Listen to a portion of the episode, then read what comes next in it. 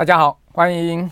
准时收看我们的直播啊！这个八月以来啊，全球股市哦非常的疲弱哦。除了股市疲弱以外，哈，债市的走势也不好哦。美国十年期的国债殖利率哈，这个突破了四点三哦，这创下二零零七年来的新高。那美国十年期国债哈，被称之为全球资产价格定价之锚啊哦，这个锚原本应该是稳定的哈。卡在那个地方哈，哦，作为全球资产的定价的标准，但没有想到最近这个锚啊，哦，却是啊，呃，这个明显的这个游动了哈，明显的走动了哈，这个锚定的现象哈，使得呢，我们看到全球的资产价格啊都出现了大的波动哈，股市的一个的疲弱，其实跟这个美国十年期国债殖利率突破四点三，哦，创下二零零七年以来的新高是有关系的哈。那另外呢，都不要讲说首当其冲的债券的价格了哈，也都出现了一个波段明显的下挫。好，所以股债好在八月啊，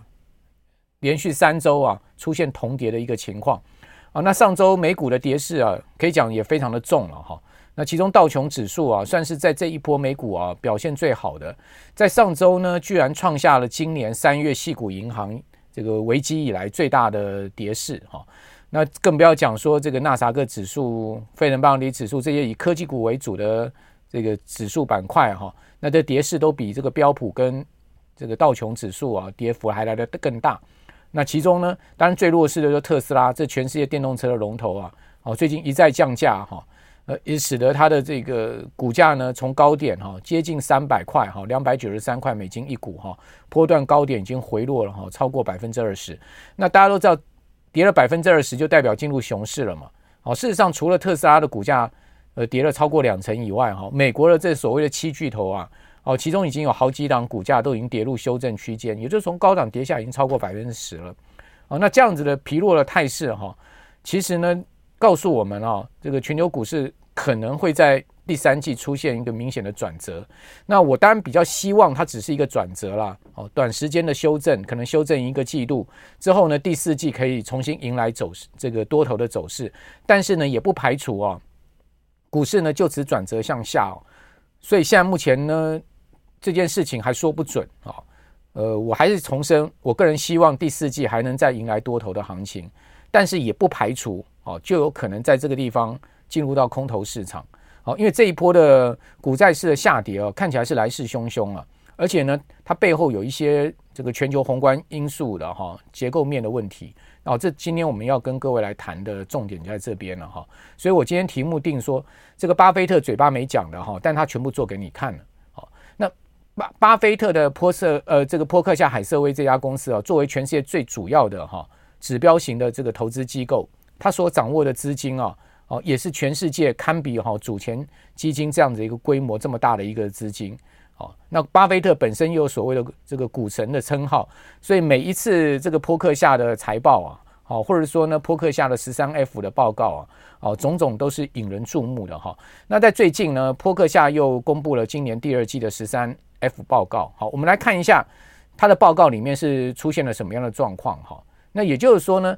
巴菲特没说的，到底在他报告里面哈，他做了什么？好，那波克夏截至到六月三十号，好，这个也就是说第二季度哈，它是净卖出美股的，净卖出哦，也就是说呢，它卖出的美股的这个总量呢是大过哈买入的这个总额。好，我们如果讲说以这个买卖金额来算，哈，它是净卖出的，卖出股票的金额比买进哦，各位注意了哈。多出将近八十亿美金，哈，这是一个相当大的资金啊，巨资。那扑克夏上一季啊，买进美国三大建商的股票，哦，这个也很引人注目。就说，诶，美国的房产景气真的会好吗？那为什么巴菲特在这个地方啊，哦，买进建商的股票，哈，这也让市场哈，这个眼睛一亮。哦，不过各位注意哦，他买进的股数，哦，跟总的金额其实并不大。也就是说，它只是一个浅尝即止、小试身手而已哦，而且会不会持续买进，还这个另当别论了哈。那我们看到他买进哪三家公司呢？这三家公司啊，其实都是美国地产哦相当有名的公司。第一家呢就是莱纳房屋，哈哦，有人叫 Lina，有人叫 Lina，好，你可以看到他买进的第二家呢就是 D.R. Horton，好，这也是一个非常有名的美国房地产公司。那第三家呢就是股价最高的 NVR。好，那这三家地产公司，呃，截至到六月三十号，哦，波克下买进多少？买进五百九十七万股的这个 DR Horton，另外买进啊七亿多美金，好，大概十五万股的 Lina 的股票，哦，另外还有买进一千七百二十万美元，哦，大概是一万一千股的 NVR 的这个股票，哦，那价值大概差不多是七千多万美金吧。所以各位把它全部加起来了，买进的金额啊，哦，差不多呢就才八亿美金左右。那八亿美金跟波克夏哈几千几千亿的这个美金的这个持股跟现金比起来，那真的是小巫见大巫，肯定讲说是一个零头了啦。哦，所以我我觉得这不代表哈这个巴菲特看好房产。那这个买进的金额呢，基本上也不是看得出来，也不是巴菲特拍板定案，因为要经过老巴同意买进的股票哈，就是到他这个层级啊去决策的哦，通常那个。那个股数绝对不会是这样的股数，金额也不会是这样的一个金额了啊！那都是他下面的这个基金经理人在决定的。好，所以我是觉得这个三家房产公司啊，哦，在第二季的持呃建仓啊，其实并不是一个太明呃太大的一个值得讨论的事情，反倒是啊，他第二季哈这个增持了八十亿美金的现金部位，这是值得讨论的哈。那还有呢，波克夏第二季哈。他加码第一资本跟西方石油 Occidental 哈，他持续在买 Occidental 的股票，那分别新增了两百五十五万股啊的第一资本哈，跟这个一千两百四十二万股的 Occidental 啊，同时呢，他卖掉什么？他卖超了哈这个 Chevron 通用汽车哦，还有 Global Life 啊这些公司。那其中呢，最主要他减持的 Chevron 是。是大家比较瞩目的，还有通用汽车了，因为 Chevron 是它的这个五大主要持仓股票之一了，哦，所以呢，它一减持这个 Chevron 啊，哦，就让市场哦非常的瞩目。不过呢，它在减持 Chevron 的同时呢，它其实是加码 Occidental，也就是说，它并没有看坏能源股啊，只不过它可能在这个能源股的一个投资上面做某种部位的调整。好，那我们来看一下哈，呃，我现在对照。托克夏第一季哈，它的持仓部位，主要的持仓部位跟第二季主要的持仓部位跟各位比较一下哦，你就知道说呢，诶，它这个主要持仓的股票哈，那股股数的变动情况，以及呢，呃，在第一季跟第二季哈相关股数下面哈，这个该股的净值变动的情况。首先，第一大持仓啊，当然就是苹果了，这毋庸置疑了哈。那在第一季的时候啊，苹果的持仓占。整个扑克下的这个资产啊，大概是百分之四十六点四四，好，也就是说呢，大概差不多接近这个四十七趴的一个比重，好，持有多少股数呢？九亿一千五百多万股，哦，九亿一千五百多万股的苹果的股票，哦，然后在今年第一季哈，呃，这个持仓的部位大概它的价值呢是一千五百亿美金，好，一千五百亿美金，各位算一下，大概就是差不多。整个扑克下哈总资产的一半哈，差不多就是总资产就三千多亿美金了哈。所以我刚刚讲说，你你买进这个八亿左右的房产股票算什么呢？八亿对不对？哦，根本就是零头数字嘛哈，这个九牛之一毛嘛。好，所以我不觉得巴菲特是看好美国房地产了。好，基本上呢他下面基金经理人做的决定了哈。第二个呢就是 Bank of American 好，就是美国银行，美国银行占它。整个啊，这个呃资产的大概九趴哦，那他持有这个一亿多股哈、哦。那第三个呢，就是这个美国运通，美国运通占七趴多，好、哦，将近八趴，它有这个一亿五千万股哈、哦。那再下来就是可口可乐，老巴很喜欢的这家公司哈、哦，也占了整个资产规模的七点六趴哦。那差不多有四亿股哈、哦。那接下来就是雪佛龙，就是雪佛龙，好，雪佛龙呢，但在今年第一季的时候，占整个波克夏的。资产规模大概六点六五 percent 了哈，那他持有的 Chevron 是一点三二亿股哈，那各位可以看到哈，呃，这几家公司前五大公司加起来哈，差不多呢就有这个两千多亿美金了哈，这个全部的趴数加起来那是。差不多将近七成了哈，七成左右就是放在这五家公司上面。也就是说呢，这个巴菲特哈，他整个 portfolio 在今年第一季跟第二季大概差不多五十，他买进大概五十档股票左右哈，其他的剩下的四十五档，哦，占比大概只有百分之三十。那另外呢，他很值得注意的是说，他在海外布局最大的这个市场是日本。那大家都知道他他日本的这个五大商社哈，都是持续在买进哈。那大概都占这个五大商社现在目前的整个。这个整个资本啊，大概差不多占了八趴到十趴左右。也就是说呢，将近一成啊，哈，这五大商社的股票都被扑克下买了。哪五大商社呢？就是日本的三菱、三井、住友，还有丸红，还有这个伊藤忠。哦，这五大商社，巴菲特呢，从这个疫情那一年啊，二零二零年啊，哦，开始买进哈，一路加码到现在啊，这个让巴菲特扑克下哈，呃，赚了不少钱。哈，因为以丸红来讲，股价都是涨倍数了哈，所以在这样子一个投资部分呢，我也会特别去注意哈，他在日本的这个。五大商社的持股的一个情况，那它五大商社哈，每一档股票大概占它整个哈资产差不多在零点五到一 percent 之间啊，所以整个五大商社的持股大概占整个扑克下差不多两趴到三趴，哦，两趴到三趴的一个总资本哈。好，那我们来看第二季的持仓，第二季的持仓其实前四大哈，它所持有的个股的股数完全没有变动，哦，完全没有动，也就是说一股没卖，一股也没买，哦。苹果呢还是九亿一千多万股，然后美国银行呢还是这个一亿多股，哦，那这个美国运通呢还是一亿五千多多万股，好，可口可乐还是这个四亿股，那唯独呢它就是减少，好，这个 Chevron 到这个一点二三亿股，那第一季呢是一点三二亿股，好，所以它 Chevron 是卖掉了不少了哈，可是呢在整个呃。这股数不变动的情况之下，因为这些股票的价格涨上去哈，所以呢，整体而言呢，占整个波克下的这个总资产的比重有明显的变化。好，比如说苹果来讲，今年第一季占整个波克下的呃总资产是四十六 percent 多，好，但到第二季已经到了五成以上了，到五十一趴了哈。那美国银行到八点五，好，然后呢，美国运通是七点六，好，可口可乐大概将近七趴的一个。呃，资产占比哈，那雪佛龙的资产占比是这个五点五六哈，那其中呢变动比较大的就是雪佛龙了，他卖掉雪佛龙，买进这个西方石油。那在今年第二季哈，苹果股价最高啊，涨到了这个一百九十三块，好，也是呢波段的高点哈。那我们可以看到，苹果的股价涨到一百九十几块的时候呢，让整个哈苹果的这个巴菲特所持仓的股数哈。换算下来的一个净值高达一千七百七十多亿，啊，一千七百七十多亿，将近一千八百亿，哈。从今年第一季的这个一千五百亿，哈，将近到一千八百亿，等等于说光苹果一档股票一季度呢，就多了三百亿的一个净值了，哈。所以这个巴菲特握有苹果也不是没有道理。不过呢，我等一下给各位看一下苹果的走势啊，你会发现哇，最近苹果股价跌的真的是厉害了，哈。那这个这张图表给各位看的就是它所有的持仓股票，好，总共四十九档。哦，那但字很小哈，我们就不去细看。哦，其实刚刚那个前面两张投影片哦，是给大家放大看前面的主要十档的持仓股票了哈。我要给各位看的是，其实这张投影片下面最后一行，最后一行它是告诉你它的现金部位。哦，巴菲特到底有多少现金部位呢？居然有一千四百七十四亿美金的一个约当现金部位。它这个所谓的约当现金是什么意思啊？就是说，它其实不是啊，把所有钱呢都放在真正的这个所谓 cash 上面。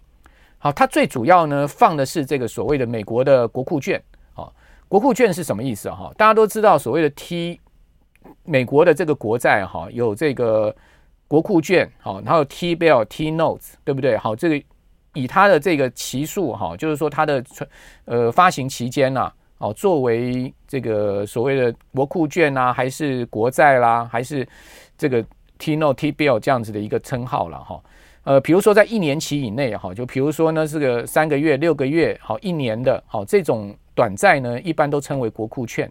那国库券呢哈，它其实等于是类现金，因为第一个它流动性非常的好，第二个呢它马上就要到期了，所以它没有什么哈。那个价格变动的风险，好，因为比如说三个月后，哈，这个国库券就要到期了。你说这三个月，美国联准会再怎么升息，再怎么降息，哦，对它的价格会产生明显的影响吗？不会，因为三个月后，美国财政部，哈，就要照这个票面，哈，还本付息给你，好，所以说基本上就等于是类类类现金了。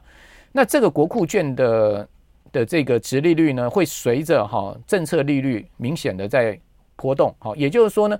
联准会的基准利率是上升的话，这个国库券的利率呢就会随着这个基准利率上升。那联准会在降息的时候呢，这个国库券的这个殖利率就会随着哦这个联准会的政策利率往下降，它是完全亦步亦趋的变动。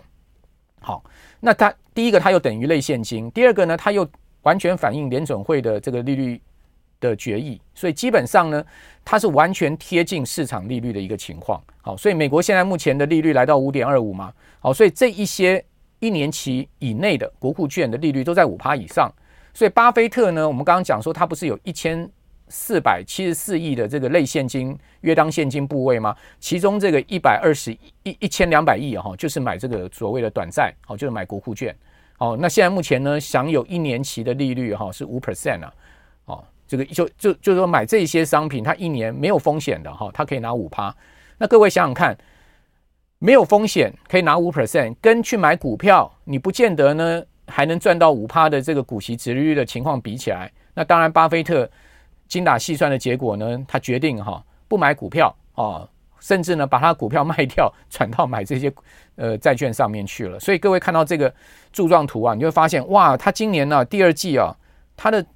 整个现金的部位哈，将近啊一千五百亿美金，已经来到了历史的新高位置了。各位看到历史的最高位置是在什么时候呢？是在这个疫情爆发之后哈，波克下的现金部位哈，大概在一千五百亿美金啊，好几个季度都是这样子。呃，那直到呢去年哈，这个股市大跌，二零二二年股市大跌那一段跌下去的时候呢，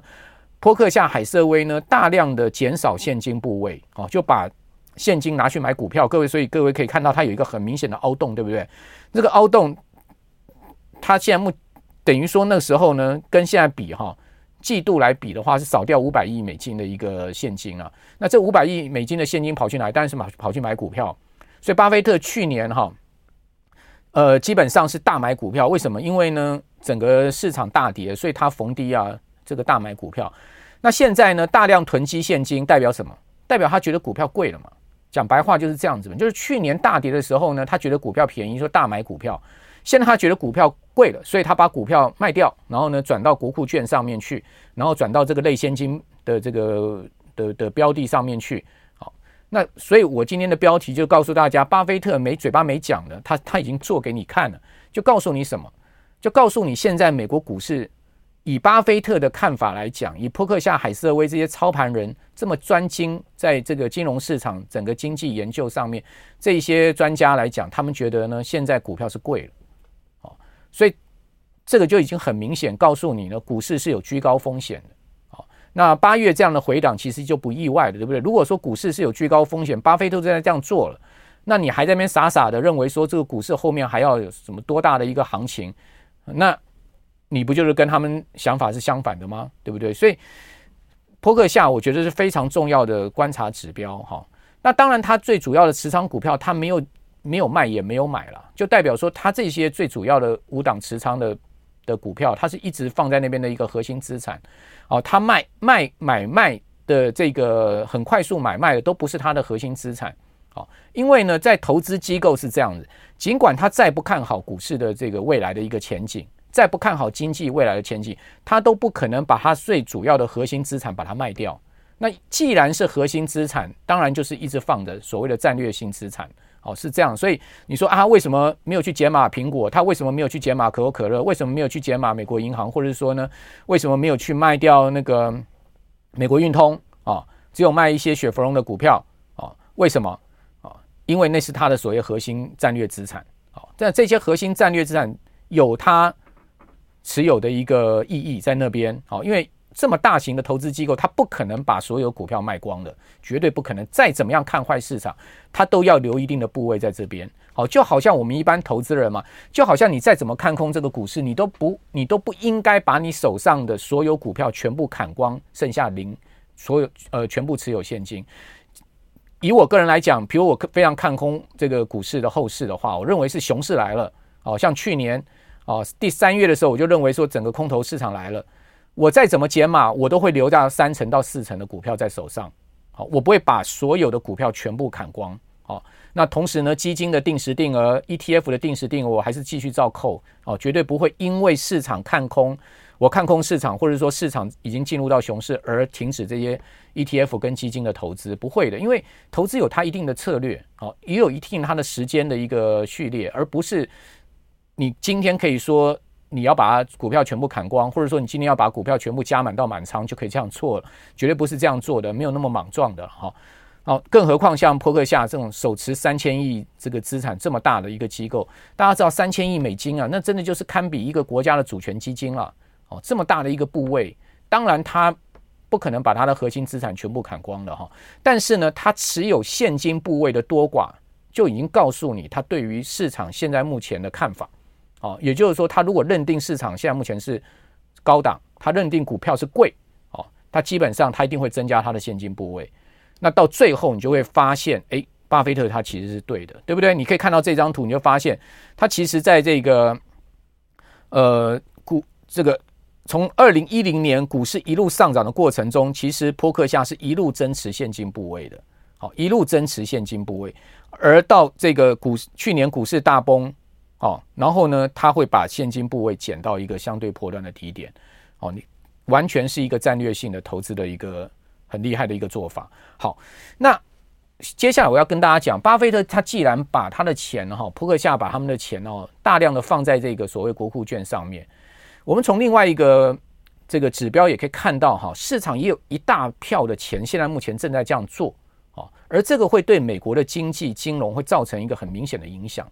什么东西呢？就是美国的货币基金的规模。好，各位可以看到这一张图，就是美国货币基金规模。它持续的在往上升，而且呢，已经升到不断的在创下历史新高，哦，升到最近哦，已经到了五点五七兆了。我讲的是美金啊，五点五七兆，将近五点六兆美，五五点七兆了，应该已经到了五点七兆美金了。这么大的一个金额，五点七兆，各位可以想象这是多大的一个海量资金，全部放到货币基金上面去。货币基金买什么？货币基金一样，就是买这个美国的短债，买美国的国库券，好，去买一些负买回的标的，好，就是 RP 啦，好，那再或者说去买一些非常优质的商业票据，好，那做一个投资组合，但最主要还是买美国的短债。就像巴菲特，我们刚刚讲他的类现金有这个将近一千五百亿美金的一个资产，其中一千两百亿他主要是买美国的国债嘛，好，就是买这个所谓的国库券，剩下的这个两三百亿他就是一样，他一样就买一些。呃，这个优质的商业票据之类的东西，好，好，那你可以看到这样这样子的一个货币基金规模持续创新高，它告告诉你什么？它告诉你市场有非常大一票大资金的这些人呢，他们一方面不想存，一方面不想存银行，他根本不想存在银行里面，好，因为银行能给他的利息也就差不多是这样子，但银行有风险，对不对？万一银行倒了呢？大家都知道美国的 FDIC 啊。不是所有你存款户里面的钱全赔了，他只有赔他存款保险的部分啊。哦，那那些大有钱人几千几千万美金的人，我们想说有个美国再有一个一百万美金的人都算有钱人了。好，那上上千万美金的上亿美金的人，他能切分他的账户到不同的银行去吗？就是全部去这个一个账户就二十五万美金去符合那个 FDIC 的存款保险吗？当然不能这样干嘛。那他担心银行风险怎么办？他他那就是买货币基金嘛，货币基金完全就没有银行风险这个会倒的问题嘛，流动性又好，你随时要赎回就赎回了，是不是就等于现金了？那第二个呢，又有这个五趴以上的利息，有什么不好？他干嘛去买股票呢？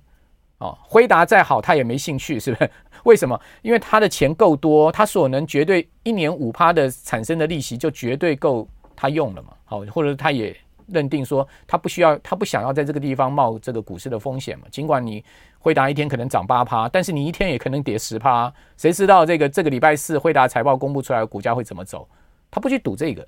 哦。五点七兆放在这个上面，那这个会造成什么影响？第一个会造成哦，银行资金大量被排挤。所以你会发现哈，我下面这张图给各位看，就是你可以看到这个红色的红色这条线，这条线就是美国的中大型银行的存款量持续在下降。代表银行的存户的钱持续在流失，那这不就是那个穆迪啊调降了美国银行信用平等的主要理由吗？穆迪调降美国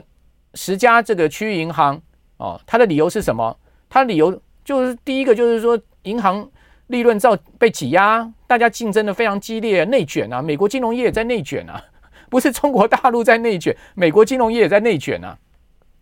全世界现在都在内卷了，哦，景气未来会越来越不好。我现在跟各位讲，我所看到的是未来全世界的经济跟景气会越来越不好。哦，今天新闻不就出来了吗？台积电非常有可能今年第三度调降财测啊，把这个营收从原先的这个个位数的百分点的衰退，就是说一到五趴哦，修正到衰退十趴一层，有可能马马上下一次法说会就跟你讲说衰退十二 percent 啊，要衰退两位数了。今年报纸不是抖大的标题吗？哦，这个是完全可以预期的，完全可以预期的，因为现在成熟制成产能利产能利用率非常的低，过剩产能过剩的情况非常严重，而且呢，看起来整个企业的库存量还在没有办法被去化到一定的程度。那一些本来今年第二季、第三季开始有急单的产业，现在开始有停摆了，比如说像是驱动 IC，哦，驱动 IC，据我知道，整个现在目前订单也都没了嘛。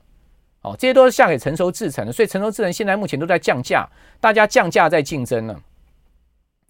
在降价竞争的情况之下，当然会影响营收啊。再加上产能利用低，所以台积电第三度调降财测，我个人认为是绝对可以被预期的，绝对不是夸张的说法。我就跟各位讲说，现在目前我所看到的整个全世界经济跟景气会越来越差哦，整个全世界都在内卷，不是只有中国大陆在内卷而已，全部都在内卷哦。你说啊，大陆这个年轻人很失业率很高，好高到现在不公布了，盖牌了，好高到四十趴、五十趴的失业率。美国这个年轻人有工作吗？美国人年轻人就算有工作，他想工作吗？哦，这是另外一回事嘛，对不对？大家去看看美国的这些各大城市的街头，现在那个游民啊，哦，脏乱到什么程度啊？哦所以我在讲哦，就不是这现在目前是已经全球化的问题了哦，全球化的问题啊，这个整个现在目前的经济未来的整个通膨哦，整个形势，我个人看是不乐观的了哦。当然我不要，我们也不要太悲观的讲说会怎么样怎么样，但是呢，看起来今年第四季哦，乃至于到明年哦，看起来没有太多乐观的可能性哦，是这样子，因为现在目前看到趋势是往这个方向在走哦。呃，当然我也不要想，我也不要把它讲太悲观，或者说我们也不要把它想太悲观，因为毕竟全世界还是有一个一定的基本经济的动能哦，食衣住行基本需求还是在嘛，哦，景气不好的时候，顶多就是砍额外需求嘛，额外需求不见了，哦，那但基本需求还是在，为什么人还是这总是得过日子，可得活下去嘛，还是有基本的一定需求，所以基本需求还能还能撑住全世界经济一定的运行，只不过就没有额外需求了，没额外需求的话，经济增长当然力度就弱嘛。好，那我们来看到民这个美国的大中大型银行存款在流失，这就穆穆迪降评的一个原因。目的另外降频的原因是什么？商用不动产的问题。美国现在商用不动产的状况差啊！哦，如果你有美国朋友，你去问问看，美国现在办公室的状况。另外一方面呢，就是这个美国经济可能衰退。哦，穆迪就预期了，今年第四季、明年第一季，美国经济有可能衰退。经济预期衰退，然后呢，银行业内卷，哦，大家激烈竞争，哦，竞争这个存款的存，呃，存存户的存款，存款又流失到货币基金去，怎么办呢？就紧缩企金嘛。所以各位可以看到这两条线呢，一条红的，一条蓝的，完完完全全同步的，就是美国的这个呃银行业紧缩大型企业跟紧缩小型企业是同步的，它没有分你是大型企业还是。小型企业全部迄今在做紧缩，企业金融完全同步，不管你是大企业还是小企业都在紧缩。这个指标往上升的越多呢，代就代表说这个紧缩的程度是越厉害的哈。各位可以看到，它其实已经来到了相对二零二零年呃这个疫情以来的一个高点。好，这个是在迄今的部分，消金呢，消费金融一样在紧缩。哦，大家可以看到这张图呢，上面呢。就是美国银行业紧缩消费贷款，排除信用卡跟车贷之外的一个所谓的消费贷款。那这条蓝色线升得越高，就代表它紧缩企金啊，紧缩呃，对不起，紧缩消金，我说错了，紧缩消金是紧缩的越厉害。那红色线是这个所谓消费金融啊，它的需求。那你想看银行业在紧缩消费金融，它当然需求会下降嘛。老百姓对于消费金融的需求在下降，不好不好借钱了，他当然需求在下降。那需求在下降代表什么？代表就是景联动到景气。好，如果景气好，大家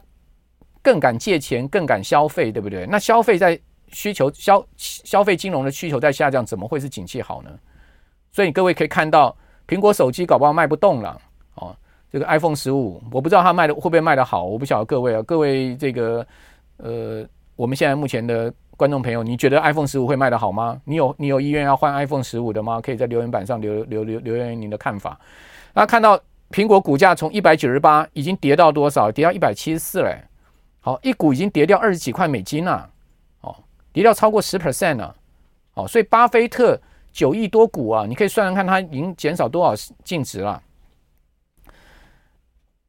MSFT 哦，Microsoft。股价从三百六十六点七八，这不是那个 AI 最厉害的公司吗？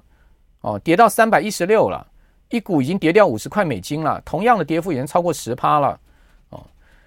，NVDA 辉达股价从四百八十这一波跌回了到将近四百，那当然这家公司还毕竟是 AI 的龙龙头老大，还是这个王牌嘛，所以说呢，它毕竟还能弹嘛，所以上个礼拜全周涨了两趴多嘛。好，一天有一天涨了八趴多，最主要传出来就是说高盛这个调高它的平等，哦，调高它目标价，哦，说什么沙乌地阿拉伯，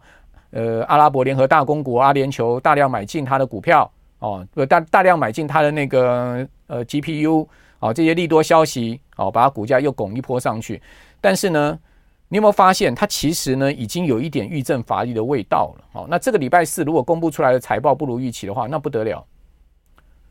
他已经给了财测是什么？他给了今年第二季度他的营收要一百一十亿美金呢、啊，这要比去年同期成长六成呢、啊。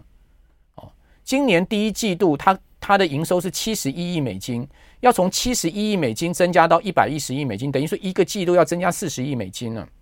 那一百一十亿美金创下这个辉达的这个营收高峰，会比去年同比要增加六成。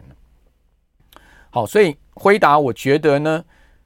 礼拜四啊，如果万一他公布出来的财报或者说财测不如预期的话，哇，那整个 AI 股已经这么疲弱的话，那我们当然就很大更大的考验了哈。那尽管它公，即使它公布出来是好预期，能再推升股价到五百以上吗？恐怕也要打个问号，对不对？好，特斯拉更不要讲了啊！你会发现特斯拉股价从这个去年它从三百一十三一路跌到今年初跌到一百。从一百一路涨到三三百，好，两百九十三了。如果讲实在，这个确实的这个高点是两百九十三。那从两百九十三现在一路跌回两百一十五，特斯拉股价已经跌掉二十 percent，超过了，哦，进入到所谓的熊市了哈。Meta 从三百二十六跌到两百八十三，哦，也跌掉了一股，跌掉了差不多四十多块美金了。哦，Meta 的股价波段跌幅也超过百分之十二了哈。结果这几档在上周五收盘继续跌，你看 Meta 上周五是跌了百分之零点六五，特斯拉在上周五跌了一点七 percent，哦，辉达跌了这个零点一趴，辉达一开盘跌了三趴多啊！如果各位上周五有看盘的话，哇，它一开盘跌了三趴多啊！哦，那后来慢慢涨，慢慢涨，涨上来哦，跌了零点一，好，算很抗跌哈。呃，算是很有这个动态了哈。然后呢，Microsoft 礼拜五跌了百分之零点一三，哦，只有苹果涨了百分之零点二八的幅度，其他都跌了，哦，都跌了。所以我这张图就给各位看，就是说最后做一个结论，就是说五趴以上的利率对美股都不是好事。各位可以看到，过去二十几年来，美国曾经有两次利率在五趴以上，一次呢是两千零八年，零七年到零八年那一次，另外一次呢就是这个。两千年啊，一九九九年到两千年那一次利率在这个六点二五，然后两千零七年到零八年的时候利率是在五点二五，跟这次一模一样。后面标准普尔五百指数都是大波段回档，都是大波段回档，后面都是经济衰退。所以我不知道这次能不能逃过啊？哦，市场很寄望啊，美国这次经济软着陆嘛，对不对？然后呢，市场也很寄望说金发女孩经济嘛，那市场也很寄望说呢，这次可以有不同前面两次的局面，是不是真的能这样子呢？我个人也很希望是这样子，因为毕竟啊，大家都不愿意见到熊市来了，哦，熊市来了，日子都挺难过的，尤其搞金融的人，日子更难过，是不是？哦，我们每天做节目啊，讲财经新闻，每天都讲这个不好的消息啊，讲久了。人也会很烦呐，哈，那每我们都希望有好消息，都希望有振奋人心的事情嘛，好，不管是呃世界局势也好，不管是金融财经也好，都希望有好消息，都希望是振奋人心的，不希望这个讲到一些都是不好的东西，是不是？但问题是，如果万一不是这样子呢？万一不是真这个符合大家期待呢？是不是？我们总是要做一些准备，prepare 一下，对不对？好，那最后再给各位看一下外资整个七月汇出了一千四百亿。好，外资呢，今年上半年哦，总共汇入啊两百四十亿美金，这个是创十三年来哦最高的一个上半年汇入的记录，汇入七千多亿台币。哦，那下半年呢，第一个月就给你汇出快五十亿美金，这个还是金管会的资料。如果是央行资料，不止哈，央行资料是汇出七十多亿美金。将近七十亿美金，哦，它是比金管会的资料哈多了大概七百亿美金，七百亿台币，哦，那中间这个七百亿到底差距是什么呢？就是说呢，央行统计的是直接的现金流入流出，哦，就是 cash 的，就是资金真正的流入流出的账，哦，那其中这个金管会没统计的，就是说资本利得的部分跟股利，它这金管会没统计，哦，所以呢。实际上，外资应该汇出去是七十亿美金，不是只有六十四亿美金。那外资拼命卖股哈，把钱汇出去，到底他看到什么呢？他为什么一直要囤现金呢？哦，巴菲特的波克夏海瑟威为什么要把现金部位拉这么高呢？